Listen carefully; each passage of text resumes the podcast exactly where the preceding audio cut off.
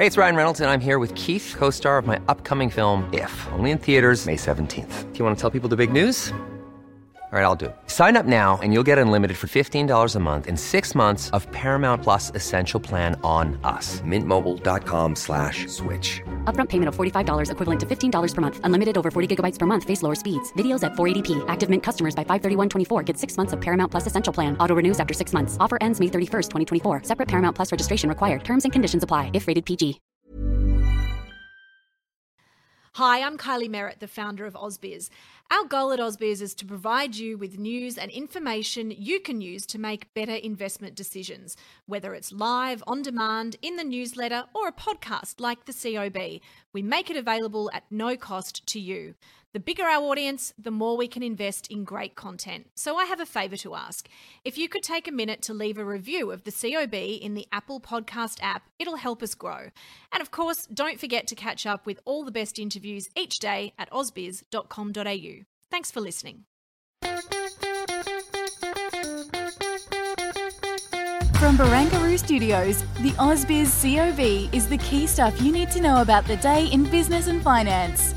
Welcome to the COB, the Close of Business podcast. We're really happy to have you along with us for the 16th of February. Um, I'm here with Annette Beecher. Annette, how was the day? busy. She Yeah. was a busy one. Just when the market was up, the market was down. It actually closed pretty solid by the end of the day. I thought that was a really good performance overall, and there were many, many interesting stories in and amongst it. Hey, just when we were finishing up on air today, we did get news about Fortescue. Now, I feel like a bit of a goof because uh, I just sort of took the headlines, did a little quick read before coming in to on air, um, because the way that it was painted was sort of a lot to do with values and culture in terms of this Fortescue leadership changes. So, if just in case you're not across it, we got word that Greg Lilleyman, who's COO, had resigned from his position effective immediately. Uh, we also have had Don Heima, Director of Projects, and Manny McDonald, Director of Ironbridge, also resigning from the business. Derek Brown, current General Manager of Solomon, has been appointed as Acting Director of Projects with the support of Fortescue's senior projects team. But the headline, of course, was about Elizabeth Gaines and uh, the CFO foregoing any incentives as No the COO you. stepped down, and it all had to do with culture and values. But reading the release, The final paragraph. the detailed review for the Iron Bridge Magnetite project is continuing, and an update is expected on half yearly result day, February 18th. So there's something's gone wrong, right? Something's gone wrong, and of course, we had a bit of a speculate with a couple of our final guests today as to why. I guess all I thought was if you really had such a big issue, why didn't you ask for a trading halt? Uh, before making that announcement, but no, as we were discussing the issue, the share price down at 5.1, I think, at one point, uh, just on the sudden news. And of course, we're now left in an information vacuum waiting for the 18th. Uh, I mean, because clearly management won't come out and talk before then. They couldn't, anyways, because they're in a blackout, of course. So, an interesting strategy being employed there. Look, obviously, we've got a bid in with the company.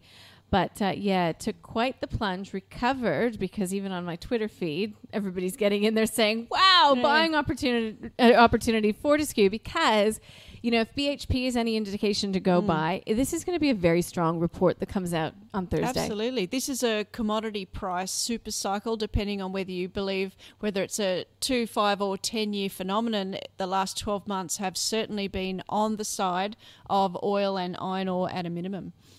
So, 11 month high is where we closed. Energy, materials, health doing very well. IT, retails, and utilities declined, but IT might mask what went on in BNPL. I'm getting all these acronyms.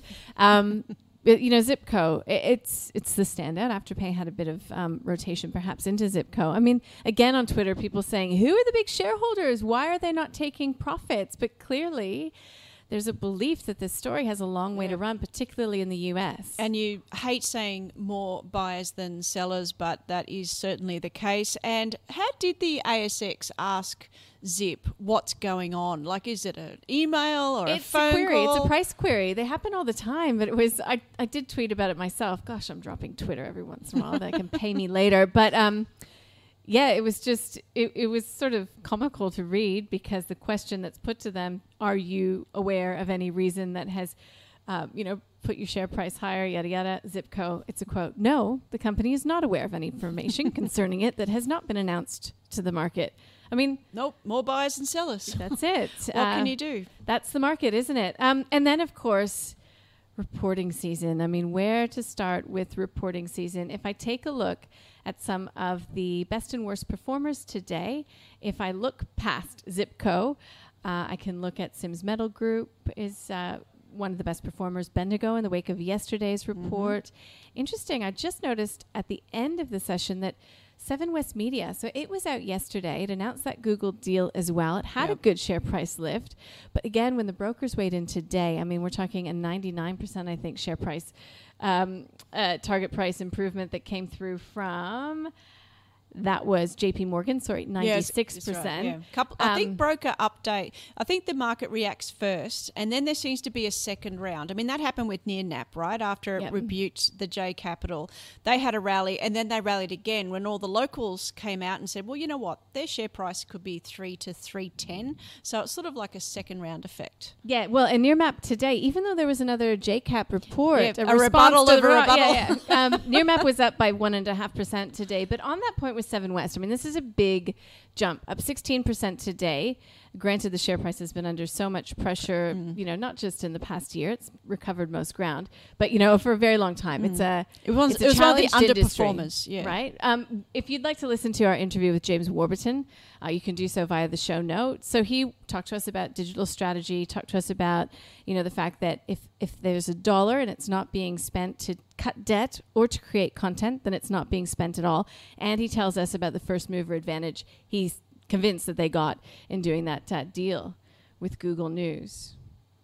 Uh, you had a good conversation, I believe, uh, with what we did to end the day with Virtus Health. That's another company. Mm. Uh, I think one of the, the takeaways for me on that is that while we've praised the likes of Adairs today for giving back JobKeeper, Virtus seems to me like a business that really did need yes. that bridge to the valley because in that, that stimulus, I mean, we're not thinking that every company should give it back, right? That was no, no, supposed to be a bridge across the valley. I think I think what the CEO was emphasizing was they are highly skilled operators. So we're not talking about baristas and, and bar staff that might be a bit more flexible in where they can deploy their employment prospects. I believe if you're in the IVF space, you it's a lot harder to look elsewhere. And so the, in their case they wanted them on the books such that when the lockdowns were over and the families can go back to seeking assistance they could be back on the board operating immediately. So that was a very good strategy for them. Ansell, why don't we go with Ansell? Because again that's in keeping with the reporting season theme. PPE amongst other things but really mm. had a boost coming from its PPE through uh, the past year or so. Dividend was up by 50%. There's a lot potentially in there for investors to like, but we wanted to ask a couple of expert guests. So we had uh, Koshi sit down with Mark Moreland from Team Invest and Scott Phillips from the Motley Fool, and here's what they had to say about Ansell. Great result, well done. Um, frankly, looking forward, you should expect lower profits, I assume, in the future, unless this new PPE craze continues, and it may well um, particularly if COVID hangs around or just simply standards change. So, you know, there's, there's reason to believe maybe it has some sort of, you know, ability to stay at these levels. But as I said, just really, really tough to stay in front, I think, in this sort of industry. Uh, I think you're a, you're a brave person to, to hold this one for the long term, just because, as I said, if anything goes well, you do okay.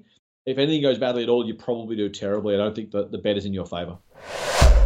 That Ansell has had a very, very mediocre earnings growth over the last six years. It's averaged three percent a year, which is really only inflation and a bit. So mm. it's it's been a very mediocre performer. Right. So this this really good profit result, which has been stimulated by obviously from COVID, which yep. they're saying that. Is a bit of a one-off, I think. Right. It's a solid company, but just a very mediocre performer. I wouldn't touch it. So that was Mark Moreland from Team Invest. Look, not going in the portfolio. I guess you could figure that out on your own by listening to that. Uh, but I'm sure there's better places to put your money. If you're interested and you like stock picks, which Annette, we know our, our audience does. Steve Johnson, uh, who I've got a lot of respect for, actually, from Forager Funds Management. Uh, we talked to him. He gave us three small caps in the reporting season that he thinks are doing quite well. So that again is accessible by the show notes. We haven't even touched on economics. No, well, there wasn't any.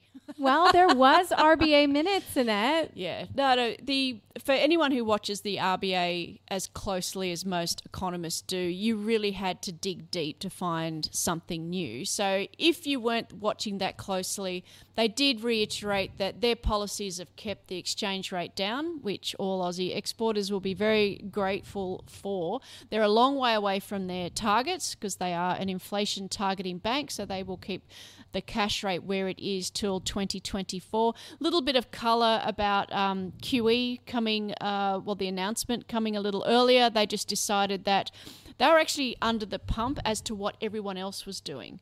Which is interesting because we sort of know that and we Mm-hmm. talk about that, but they actually said we are very mindful of what everyone else is doing, and Everyone I- else being other central banks. Every every other central bank has got their foot to the boards, and I think the RBA does feel compelled um, to do so. With the fallout being catch up with rates and catch up with the exchange rate, um, keeping them as low as possible for longer. Uh, the only other thing that came out today, no one really looks at those weekly uh, wages and payrolls, but I have to say they're climbing higher and higher every week. So I think expectations are building for a good number on Thursday. A couple of people today said they wouldn't rule out 50,000 increase on the month. Yeah, that's what uh, CBA had uh, had estimated yesterday. So maybe they were ahead of the curve. Look, a couple of notes I've read today. One from RBC Capital, one from Capital Economics. You know, talking about an extension of QE being likely beyond. QE3. You think so? Sounds like a cruise ship. It does. a big one. Yeah, not Who's a Ruby going princess. on a cruise ship these days? Maybe the RBA. Maybe not. I think the reason why people are talking QE3 is that the market digested QE2 probably a little too quickly. Like it wasn't quite the shock, like in terms of really Yeah. getting that currency and rates down. Both have climbed considerably since that decision. Uh, this next program may be uh, pre-announced maybe July, August, but certainly not anytime soon. All the RBA is going to do is keep reiterating no changes near term. Uh, the Aussie dollar paired some earlier gains today. You know, obviously commodity prices so crucial to the Aussie. Was it nearly 78 today? Hit Yeah, 78, I think. 77.9. Uh, The US dollar under pressure in the Asian session. I guess it's just the improving global growth outlook, the vaccine rollout that's happening everywhere, pretty Yeah. much, but Australia. Even European stock markets had a good session, so that kept um, risk appetite pretty buoyant today. Even though we did have a holiday in the US. So there'll be a bit more action in the US tonight. Look, I think we had enough action, even Yeah. though the US had a long weekend. Normally, markets are a little snoozy without some guidance from offshore, but we certainly had our own data set to uh, trade off today. Yep. And guess what? Tomorrow is looking really good. I mean, if we just take a look at who's reporting, I've made this my challenge to do it in one breath.